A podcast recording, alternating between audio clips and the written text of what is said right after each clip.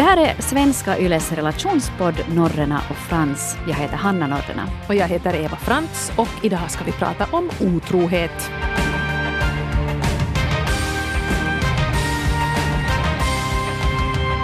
Ja, hör du, det var ju faktiskt äh, en ganska intressant diskussion vi hade här för några veckor sedan då vi talade om otrohet och var gränsen egentligen går. Mm, men jag tycker inte riktigt vi kom någon vart, äh, åtminstone blev vi redigt på hälften och därför äh, tänkte vi att att vi, tar, vi tar ett avsnitt till och pratar vidare om otrohet helt enkelt. Mm. Vi blev inte klara.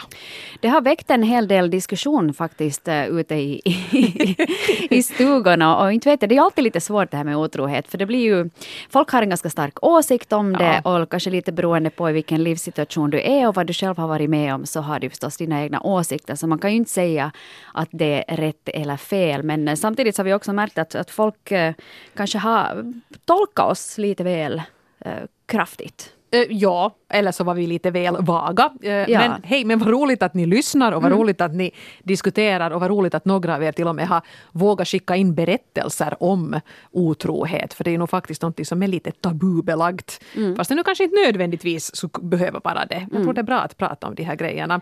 Ja, så och, att vi ska försöka hinna med lite av varje nu här idag. Mm. Några, några berättelser ska vi faktiskt ta och uh, gå igenom också i, i dagens avsnitt. Men först skulle vi kunna ta en liten titt på, på det som har diskuterats utgående från eh, Eh, den podden?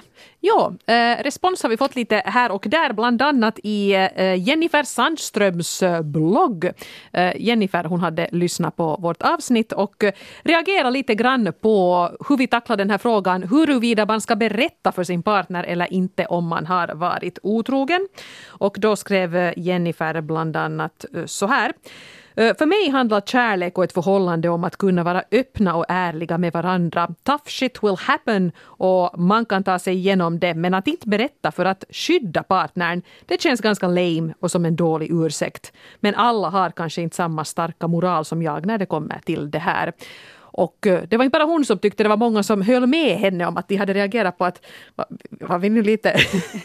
Nej, inte det så noga. Ja. Var otrogen och håll det hemligt. Och mm. Kanske vi nu inte var riktigt, det kanske lät så men vi menar ju kanske nu inte riktigt att dra det så långt. Nej, alltså jag måste faktiskt understryka det här. Jag tycker ju att otrohet är väldigt, väldigt elakt. Det att du liksom bedrar den människa som borde stå dig all, allra närmast. Så det här är ju, jag tycker det är väldigt oschysst och förkastligt på alla sätt. Men men det var kanske den diskussionen som vi förde här, var just det här med att eh, om du sen är otrogen, ifall det här nu sen händer, så är det då liksom själviskt kanske att försöka rena sitt dåliga samvete genom att berätta. Och, och är det här liksom en tjänst som man gör sin partner? Eller borde man kanske då bära hundhuvudet själv och lida i, i tysthet? Och, och det var kanske där som jag tänkte bara så här att kanske det inte Ja, att kanske det inte alltid är värt att, att förstöra någonting som är väldigt bra ifall det är, någon, eh, ifall det är en engångsföreteelse och, och det aldrig kommer att hända igen. Men, men samtidigt så måste jag faktiskt säga att jag håller nog också med Jenny för att jag tror nog att uh, ljugerier, som är mitt eget ja, nya, nya ord. Det är det här nya ordet. Jag tror att ljug, kommer att sprida sig. ljugerier i en relation, så det kommer i längden uh, inte att leda till någonting bra och det kommer inte heller att leda till att relationen fördjupas, snarare tvärtom. Nej, eh, och det beror ju nog kanske lite på vad den här engångshändelsen gick ut på också. Och det som jag nog faktiskt, nu speciellt när jag lite har tänkt efter vidare, jag tycker ändå, tror jag, att om det har gått så långt att man har haft sex med en annan, då ska man berätta. På något sätt. Det har blivit så intimt att det liksom ju faktiskt grejer som brukar vara inne i grejer har varit inne i andra grejer. Mm. Eller, hur man nu ska formulera det så tillräckligt subtilt har det gått så långt så då tycker jag nog att det kanske är dags att, att erkänna. Mm. Eh, jag syftar kanske lite mera på det här som hamnar i det här gränslandet, att var det här nu sen otrohet eller var det nu liksom ett, ett övertramp och sådär. Eh, om nu min man skulle ha haft ett fyllehångel med någon som, som han aldrig träffar på nytt jag tror jag skulle föredra att inte veta det. Alltså, jag, det är liksom lättare att försöka vända på steken här och på något sätt tänka, eh, jag vet inte, det är, liksom, det är där någonstans jag landar. Men faktiskt, vid sex, där drar jag gränsen, då ska man berätta. Mm. När vi nu tacklar ett sånt här ämne och vill att folk ska dela med sig så kanske man lite måste dela med sig själv också. Det är ju inte så roligt att sitta här, men det var ju det att det slog mig plötsligt att jag har ju varit otrogen. Jaha. Ja, mm. och mamma, om du ännu nu, fast jag sa att du inte ska lyssna på det här, har slagit på, så nu slutar du. Och det gäller också dig svärmor. Men, det, men jag har inte varit nu så här som du som gick ut på data i research-syfte. Det här var liksom min förra helgen. Uh, herregud vem skulle jag ragga upp? Det måste vara en bergsbestigare och det ska vara någon som ska kunna tackla mig när jag är i åttonde månaden. Men nej, det var inte nu. Det här är väldigt länge sedan och det var i en eh, tidigare relation, alltså det var inte min nuvarande man. Och då hade jag varit tillsammans med en jättetrevlig kille i ganska många år. Vi var lite på 20 så det kändes faktiskt som att vi hade varit ihop hur länge som helst. Och, vet du, vi, vi klarade av att han var i militären och allt sånt här. Att vi liksom faktiskt men samtidigt, vi var jätteunga och det började hända grejer där vi liksom började studera olika saker och liksom våra framtidsplaner började arta sig. Och uh, så småningom började vi kanske lite glida isär. Och då gick jag och blev jätte sådär pang förälskad i en helt annan kille lite studiefester var det blev lite för mycket klet och kladd. Lite sånt här gränslandstavara. Sånt här var det. klet och kladd? Yeah, you can imagine. Ja. sånt här. och då uh, hade jag en lika jag menar, jag ska kanske nu efter den meningen säga att jag hade en stark moral, men jag hade i alla fall en övertygelse om att har det gått så här så ska man berätta berätta för pojkvännen. Så jag berättade åt min pojkvän att nu har det gått på det här sättet. Och det här urartade i någon sån här lite virrig diskussion där vi båda var lite sådär överens om att kanske vi helt enkelt borde ta en paus eller ha någon sorts öppet förhållande eller på något sätt, vi är ändå lite på 20 och vi har varit ihop i ganska många år. Att är det här nu kanske den här vändpunkten när vi måste säga att ska det vara vi nu då? Mm. Eller borde vi liksom öppna upp nu, testa annat och se att kanske vi ändå liksom inser att nej men vad fara och att nu är det ju vi som ska vara ett par. Så att eh, vi bestämde nu det här, eh, varpå jag ju då var otrogen med den här andra. Eh, i princip. Nu, men ni var, you were on a break. Ja, det blev lite såhär, Ross och Rachel. Ja. och det gick ju jättebra. Det som hände sen var ju att min dåvarande pojkvän ändå ringde och sa att det här är hemskt. Att nu känner han sig, i princip hade jag ju haft hans tillåtelse. Men han blev sen ändå jätteledsen på ett sätt som han kanske inte hade kunnat förutse riktigt. Mm. Och det här slutade sen faktiskt med att, att vi gjorde slut. Um, jag blev nu verkligen inte ihop med den här som den andra heller. Däremot så träffade jag en fysiker från Österbotten som jag är gift med denna dag, ja. några månader senare. Så det är ganska raskt där i alla fall. Men där måste jag säga jag var ärlig och det slutade med att förhållandet tog slut, men det var nog också kanske meant to be. Men där behövdes nästan den här grejen för att vi skulle få en anledning att avsluta det. Mm. Och jag och min den här forna pojkvän, vi har liksom, vi ses hemskt sällan, han bor utomlands, men, men vi har ingenting otalt idag. Vi liksom, och jag kan också se på det att det var fyra jättekivoga år. Mm. Det var roligt att vara ihop med honom. Vi reste mycket och drack mycket öl och åt mycket kebab och, mm. och, lärde oss säkert ganska mycket om hur man ska ha en relation. Så han hade nött bort mina värsta maner och jag hade nött bort hans värsta ovanor för våra framtida förhållanden sen. Mm. Men ja, där mm. brast nu moralen, men då berättar jag nog faktiskt. Mm. Ja, men det, det, är ju bra att du gjorde. Och, och mm. som sagt, det här hände ju av en orsak. De brukar alltid säga med otrohet att vet du, folk som är i lyckliga relationer, så de är inte i regel otrogna för att de har ingen orsak att leta efter någonting någon annanstans. Ja. Men, eh, men jag tror hårt på det som du sa där också, att ibland kanske att om din relation är lite sådär halvknaglig eller du inte är säker på om det här är nu meant to be, äh, vet du, äh, tills döden skiljer oss åt, så kan ju nog faktiskt ett snedsteg vara ett sån här ganska effektivt redskap att ta sig ut ur relationen utan att man behöver ha den där jobbiga diskussionen, vet du, att, jag vet att it's not you, it's me. Mm. Eller det är ju du och inte jag som är felet. Men, men vet, det, det, är också hemskt att säga, men ibland så kanske det är att man försätter sig i en situation som man vet att det här kommer att bli resultatet. Och så är det ju en jätteskillnad där också att jag var då lite på 20 och vi var inte förlovade eller någonting sånt och vi hade ju absolut inga barn. Mm. Inte ens nära på. Och det betyder ju också att det här var ju egentligen någonting som bara berörde mig och min ex-kille. Och vi bodde inte ihop och ingenting sånt här. Det var faktiskt liksom en ganska så här det var inte så dramatiskt att nu kan jag också förstå det här nu. Jag menar den situation jag är i nu. Det är gemensamma bostadslån och det är många barn och det är liksom hela, hela det här och, och man har blivit liksom del av varandras släkter och sådär att då är det ju nog en helt annan värdering man måste göra. Att, att ska jag nu liksom, det är så mycket som står på spel om man är otrogen i ett sånt skede. Mm. Ja, och så nu tror jag också att man kan kanske tänka att, att om nu den andra har varit otrogen, att, att man inte Ja, att man inte att ge upp allt det där som du ändå delar. Att har du varit tillsammans då i herrans många år och delat så pass mycket, är du verkligen beredd att kasta bort det då på grund av ett misstag? Att, att sen att om du verkligen är den andras bästa vän och verkligen liksom älskar dem i nöd och lust, så då kanske du inte heller ska kasta in handduken då genast den ena gör ett felsteg. Jag menar inte att man ska, vet du, att kärleken vänder den andra kinden till och vet du, man kan behandla varandra hur som helst. Men ändå att kanske man ändå måste komma ihåg det där att, att det finns vissa saker är, är kanske värt mer än andra. Ja, det där att förlåta, det är mm. ju inte lätt gjort alla gånger. Mm. Men det kan jag också säga att det som den här parentesen i mitt liv ju också har resulterat i att det har ju ändå blivit liksom, även om jag tror att det som hände var det som skulle hända också och jag nu egentligen inte ångrar mig själv så det lever nog kvar i mig det där hur hemskt det var att vara den där som hade gjort någonting sånt.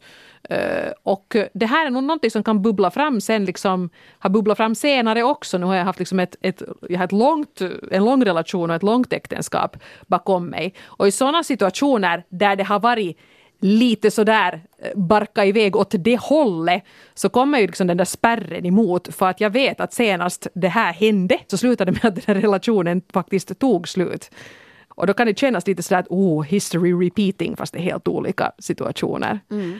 Mm. Och uh, det som ju ändå är bra att någon sorts spärr slår ju nog till fast man skulle ha druckit hur mycket rödvin att jag har nu liksom inte gått så långt med någon att det skulle liksom ha, ha det här eh, faktiskt varit legitim otrohet. Men däremot den gång det var ganska nära eh, så tog jag upp det med min man och jag var annars också på ett väldigt dåligt ställe då jag liksom var lite, jag, nåja, jag hade en depression som höll på att urarta, som jag nu har arbetat med de senaste åren.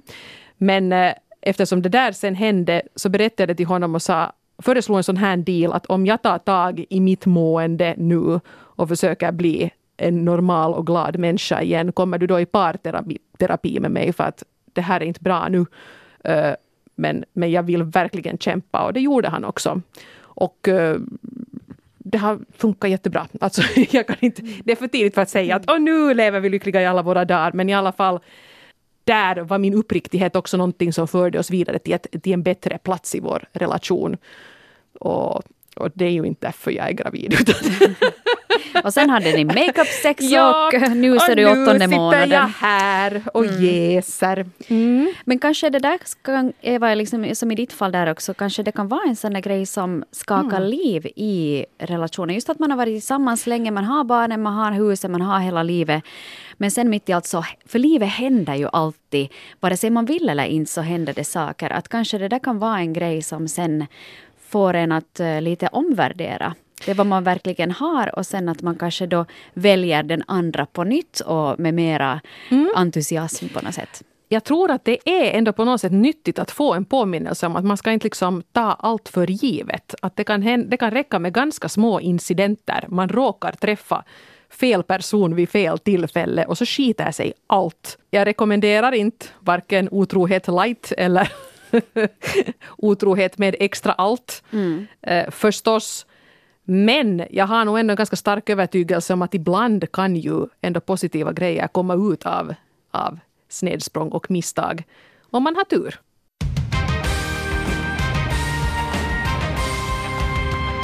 Du sa där Eva tidigare att, att ibland kanske man träffar fel person vid fel tillfälle och allting barkar sådär stuprätt åt helvete. Uh, vi har faktiskt fått in en, en berättelse ja. också så, som tangerar lite det här samma ämne men det här är kanske att man har träffat rätt person men vid fel tillfälle.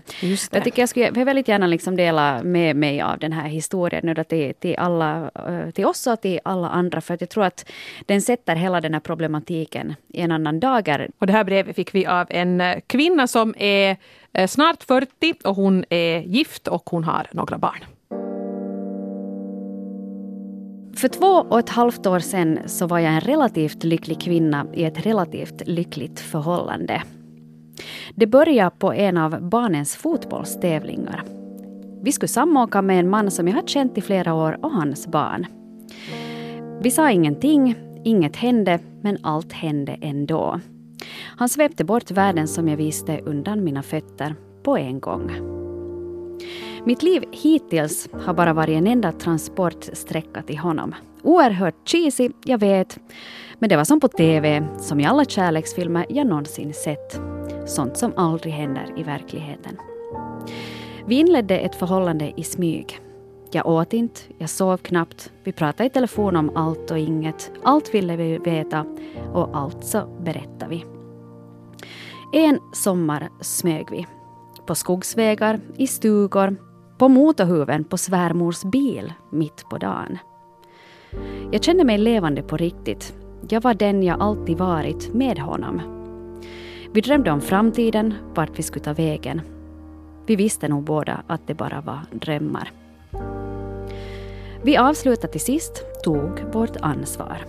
Han sa att hans hjärta för alltid är mitt och jag är hans. Vi offrade vår lycka, oss själva, för familjen, för traditionen, för företagen. För att det var enklast. Vi gjorde slut och den dagen tog jag slut. Jag grät mig till sömns i månader, fortfarande flera nätter i månaden. Jag försökte leva som vanligt och jag försöker fortfarande. Min man, han vet inget ännu. Han vet att jag inte är densamma, han kanske misstänker någonting. Han älskar mig och säger att han saknar mig. Jag vill älska honom och jag försöker. Det kan gå att leva tillsammans men jag blir aldrig lycklig igen.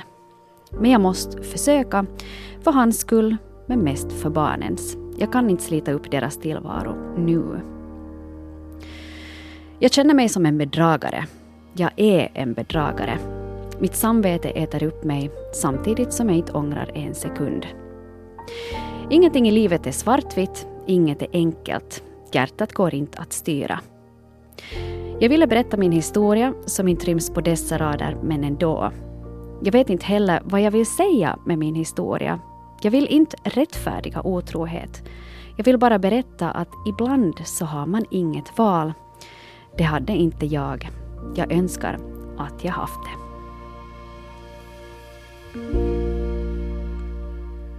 Det slår mig att det här är ju Bridges of Madison County, men det här var mycket mer berörande än mm. den. Och den grät jag också åt som en fontän. Det här om någonting bevisar väl det som du skriver, att det är inte svartvitt. Mm. Och det är inte enkelt. Nej, och det är just det här att sen då livet händer, så då händer det. Och jag menar, vi kan alla stå och leka moralpoliser och vet du, peka hit och peka dit och mm. anklaga folk och kasta stenar. Och mitt i allt så märker vi att hej, vi står själva i det här glashuset som vi står och kastar stenar i. Och så märker man att hej, det lönar inte sig att, att kasta så mycket överhuvudtaget. Och, och det är på något vis det här som jag tycker att det är viktigt att lyfta fram också, som vi inledde med där, att, att man ska alltid berätta och det är alltid rätt och det är alltid fel. Och det här tycker jag visar jättebra att vet du, vi är ändå alla människor. Att sen då någonting händer, att folk är inte otrogna och sviker sina älskade vet du, för att vara pisshuvuden. Mm, för Utan att man inte kan, kan liksom tygla sin libido. Man yeah. kan ju bli kär. Ja, ibland är det ju sådär vet du, att du kanske vet du, möter ditt livs kärlek först när du har gift dig med någon annan. Vet ja. du? Och jag, jag, måste säga att jag lider med den här personen som har skrivit, skrivit in det här. För det måste mm. kännas hemskt också att äh, de, äh, de här båda som var involverade då i den här affären, de har ju valt familjen och, och barnen och, och de ursprungliga förhållandena framför då den här affären. Äransvärt på många håll, men samtidigt är det också det att, att sen att om du är olycklig så är det sen värt det i slutändan. Det vet jag inte. Nej, jag vet inte heller. Och jag, jag, kan så bra relatera till det här att, att det går inte just nu och man har gemensam ekonomi och man kanske har lån och man kanske jobbar till och med ihop och, och, och barnen, framförallt tänka på barnen men Uh, ing, samtidigt, inget barn blir nu lycklig, lyckligt av att ha olyckliga föräldrar. liksom det, lite måste man kanske prioritera sig själv där också. Alltså en otroligt snårig situation, inte kan man ju annat säga. Mm. Jag tycker på att det belyser väldigt bra det den, här, den här mänskligheten mm. och, och, här finns också mycket godhet. Det finns mycket kärlek i det i och med att man väljer då att prioritera andra framför en själv. Till exempel då ens make eller maka som man har haft från förr. Barnen, liksom all den historia som man ändå delar tillsammans. Att, att det är ju inte så att den som är otrogen, nu mitt i allt är liksom ett avskum. så nej, det helt, helt känslokal. Nej, helt tvärtom. känslokal. Att, att snarare kanske just tvärtom. Mm. Så att, och sen ska jag också säga det nu brevskrivare om du hör det här, det, det, är inte din situation jag nu spekulerar om här men jag liksom lite tänker mig kring ett sånt här scenario att den bild man målar upp av den där blixtförälskelsen den kanske inte alltid är helt rationell. Det är jättehett och härligt och ljuvligt att ja, svärmors bil Nåja, att den här liksom otroliga liksom lyckokänslan av att nu är det rätt och vi pratar om allt. Men det kanske inte ändå betyder att om man sen skulle faktiskt dela en vardag med den här personen, att den skulle vara så mycket bättre än det man har nu. Att det kanske blir en sån här lite förskönad bild av att det är där lyckan egentligen skulle finnas. Medan det nu kanske inte sen, och det faktiskt skulle bli så att man släpper allt och blir tillsammans med den där som man har haft en affär med, så kanske det nu inte skulle bli liksom sådär att lyckan är total bara för att man då tog det steget. Nej men det kan också hända att det blir, det blir just så. Mm. Vet du, för att det, det är också det att du har, du, vi träffar vissa människor i en viss ålder och så tänker vi att okej, okay, den här det. är en kiva, kiva typ och man börjar gifta sig och folk skaffar barn runt omkring och så tänker man okej, okay, vi, vi kör samma race här. Inte är det någonting som säger att den som du är gift med är din, ditt livs största kärlek. Att vem vet om du träffar någon annan tio år senare. Det kan hända att du blir tio gånger lyckligare med den personen om du vågar ta steget mm. att gå vidare i livet. Att inte ska man heller liksom, tycker jag, sitta hemma vet du sen och ja, man vet vad man har men inte vad man får och, och sen liksom skippa alla andra möjligheter bara av, av, av rädsla. Hashtag Charles och Camilla. ja, precis. Ja, de har ju de har verkligen kämpat för att få varandra. Ja, ja, ja. ja. Charles. Det var meant to be från början, men det tog mm. lite tid. Ja, men vet du, ja, jag tror att ibland så måste man också bara vara lite modig. Så är det, och det som, som jag lite börjar fundera på uh, i det här uh, sammanhanget är att är det så att vi, vi alla borde prata om otrohet med våra partners i något sånt neutralt läge när det inte alls är aktuellt? Till exempel när man ska gifta sig, det skulle senast då kunna vara en bra grej. Hur resonerar vi kring det här? Vad säger du? Var går gränsen för otrohet? Uh, och det här ska man inte göra då när man är stormförälskad, liksom när man är nyförälskad, för då är man bara såhär, jag kommer aldrig att ha ögon för någon annan än dig. Man, man förstår ju inte det här. Men kanske en bit in i relationen när man börjar då liksom vara säker på att nu ska det nog vara du och jag livet ut, så borde man kanske bara sätta sig ner och prata igenom de här grejerna hur är det om någonting skulle hända, vill du veta? För en del tror jag faktiskt inte vill veta.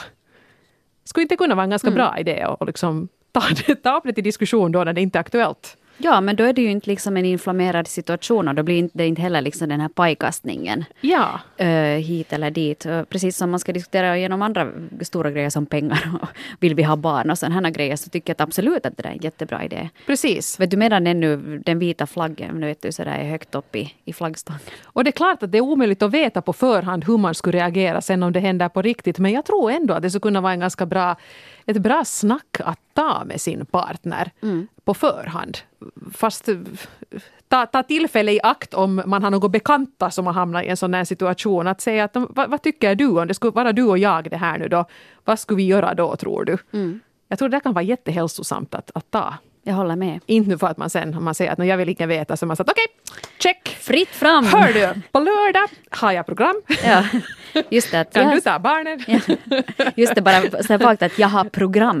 ja. Inte att jag ska träffa killarna på och vi ska gå på hockey. Den, på den här gemensamma Muminkalendern man har i köket. Idag har mamma, mamma upptagen.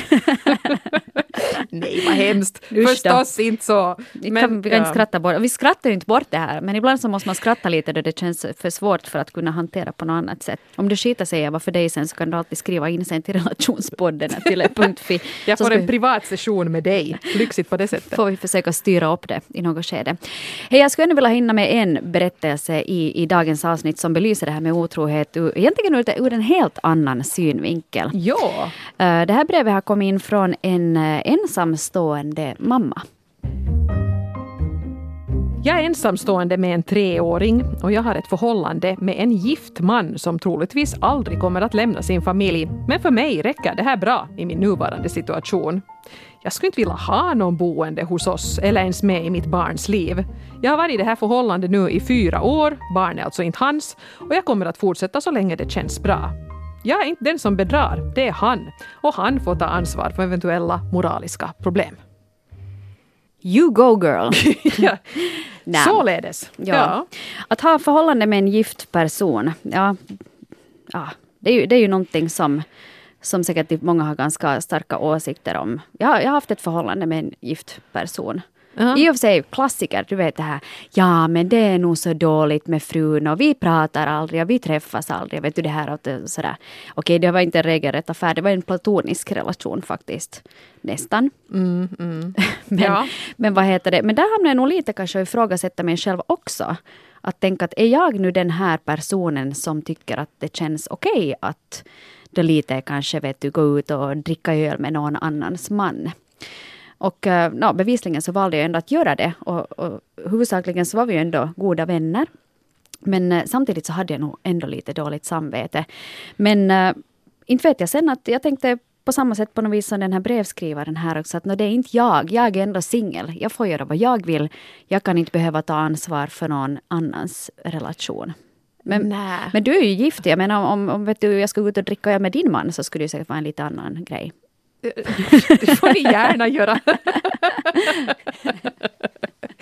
jag måste nog faktiskt säga att jag, jag förstår ju nog hur hon resonerar här, hon som skriver. Eh, för jag menar, man vet ju inte alls vad, vad uppbyggnaden kring det här har varit. Att kanske han då faktiskt har sagt att han är på väg ut ur det här förhållandet. Hon vill ju liksom inte ha honom. Hon vill ju liksom uttryckligen ha honom som älskare. Hon vill inte att han ska flytta in och att de ska slå ihop sina familjer på det här sättet. Och eh, ja, och, och rent moraliskt så, så hon har ju inte, hon har ju inte svikit någon. Hon känner kanske inte den där frun. När förutsatt att hon inte känner frun. Jag Ja, säga känner det du frun kompis, då är det så då är det nog en pissig typ alltså. Ja, nej, det är nog inte okej. Det, det är inte okej, men att om den här frun är någon som du aldrig har träffat, inte ens vet vem det är, så då kanske det bara är en sån här distant figur någonstans. Som du kanske inte ens tänker på desto mera. Men ehm, ja, Ja, jag, ja. jag, jag tycker nog att det är på den där mannens ansvar, att om han tycker att, att det är okej att göra så här, så då måste Alltså, han ju jag- välja jag- att han, göra det. Han är ju ett asshole. Han är ju det. Ja, Ja. typiskt att det ska finnas två kvinnor som ändå går med på att ha med honom att göra. Ja. För jag menar att det här då är liksom en, något som har pågått i fyra år. Tänk att i fyra år har han då sagt till sin fru, skriv i Muminkalendern i köket, pappa har program på lördag. Ja, och men- gått till den här. Ja Jag men menar, det är ju så. Det här är gemensamma pappa har program. Ja, ja, ja. ja. Alltid varannan lördag. Ja, Mm. och då går han då dit till sin, sin älskarinna som är sådär att ja, pff, nej men att kul, så fick vi det gjort. Mm. och liksom, ja. Det, det är då tydligen kanske enbart fysiskt det som hon vill ha av honom. Mm. För att hon inte liksom behöver någon, någonting sånt här emotionellt just nu. Jag vill kasta fram en nu här på, på slutrakan, en sån här fråga. Att finns det någon sån här Vet du, man brukar tala om en sån här girl code eller systerskap. Att Ah. vet du, vi kvinnor, att, att, vet du, att det är fel att eh, jaga efter någon annans man eller att man ska inte försöka flirta med någon som är upptagen. Att det är liksom osolidariskt mot medsystrarna. Va, vad tänker du Eva om det här? Jag tror vi landar, jag landar nog igen i det här att försöka vara schysst och försöka vara snäll och det ska liksom inte ha med bro-code eller girl-code att göra. Eh, om du medvetet gör någonting som du vet att kan såra en annan människa riktigt innerligt så, så är, det ju inte, är det ju inte bra. Eh, men inte vet jag, inte känner jag nog en sån solidaritet med alla som har en snippa i hela världen, att jag på något sätt skulle värdera det högre än, än övriga människor då. Ja. Men om det nu är bekanta, jag menar, eh, jag har märkt till exempel att en del, en del kan tycka att det är lite sådär att fast man har gjort slut med en kille så får inte en annan från ens liksom, kompisgäng bli ihop med honom. Och där är jag nog inte så strikt. Om Nej. en relation är slut så är han väl up for grabs då. Jag tycker det. också. Men å andra sidan så har jag tittat på The Bold and the Beautiful i 30 år. Så att vet du, där har ju alla varit i det. Men de är med alla bröder i familjen, alla pappor och stepfathers. Alla, alla är ju med alla där. Dyker Så alltid upp en tvillingsyster i något skede om Jo, man är ja. trött på den ena. Så. min moral är kanske inte att räkna med, för jag har blivit så färgad av, av mitt förflutna Ja. med den här tv-serien. Hej, tusen tack eh, kära vänner där ute som än en gång har delat med er av era historier. Vi uppskattar det här stort och det har säkert en... eh, Det är alltid på något vis bra ändå att höra att andra kanske också befinner sig i liknande situationer. Så fortsätt att skriva in hit till oss. Relationspodden yle.fi är alltså adressen och man når givetvis också eh, dig, Eva Frans och mig, Hanna Norren också på till exempel sociala medier. Man kan skicka privatmeddelande eller komma och dra igen i butikskassan. Nästa gång, då ska vi tala om en helt annan form av relation, men den kan vara ack så komplicerad den också. Nu ska vi prata om den relation man som vuxen har till sina föräldrar. Mm. Mm. Vissa uh, blir ju till tonåringar eller små skrikande tvååringar genast mamma och pappa stiger in i rummet, fast man annars är en vuxen, helt fiffig människa. Jag är lite sån. Du är sån? Uh, ja, alltså inte kanske sådär så fort de stiger in genom dörren, men jag reser ganska mycket med mina föräldrar. Alltså jag, mina barn och mina föräldrar, vi har varit på en massa resor tillsammans. Mm. Och det går alltid bra i några dygn och så märker jag ungefär sådär dag tre dyker plötsligt Eva, 15 år, upp och är annoyed och störd och sådär måste vi äta pasta idag igen? Kan inte vi någonsin äta något annat? Mm. och så blir jag lite grinig och lite jobbig och jag tycker inte om mig själv alls i de stunderna men, men jag är nog kanske lite i den kategorin, måste mm. medges. Ja. Hur är det med dig? Nej, jag, det skulle aldrig falla mig in att jag kommer hem till mina föräldrar skulle jag slänga mig på soffan och förvänta mig att mamma ska göra smörgåsar till mig. Det skulle aldrig hända. att jag tycker nog liksom att vi har mer en sån här vuxenrelation, att där finns en ömsesidig respekt och man, att man liksom beter sig som folk. Eh, att jag skulle aldrig vet du, säga någonting till dem som jag inte skulle säga till någon annan heller. Så. Ja. Men, men det är svårt förstås och, och sen allt, eh, en tanke som vi kanske kan lämna er med just eh, den här dagen är det här att att vem blir du egentligen då telefonen ringer och där är mamma eller pappa. Är du fortfarande i den åldern du är eller får du mitt att swish 25 ja. år tillbaka i tiden? Blir du syster duktig? Svarar du inte överhuvudtaget för att du inte vill eller händer det någonting, någonting helt, helt annat? Jag menar, en del är ju bästa vänner med sina föräldrar i vuxen ålder. Eh, medan andra nog helst skulle vilja göra slut med dem, så där som man kan göra med kompisar eller partners. Så alla varianter vill vi veta allt om och går du in på svenska.yle.fi så hittar du en artikel och ett frågeformulär där du också kan ta och berätta om din relation till mor eller far. Mm. Relationspodden är yle.fi givetvis också uh, mejladressen. Alltid anonyma dig. svar. Alltid. Vi berättar inte någon namn, inga omständigheter och någonting annat. Vi vill bara höra hur du upplever de här situationerna. Vi hörs igen nästa vecka.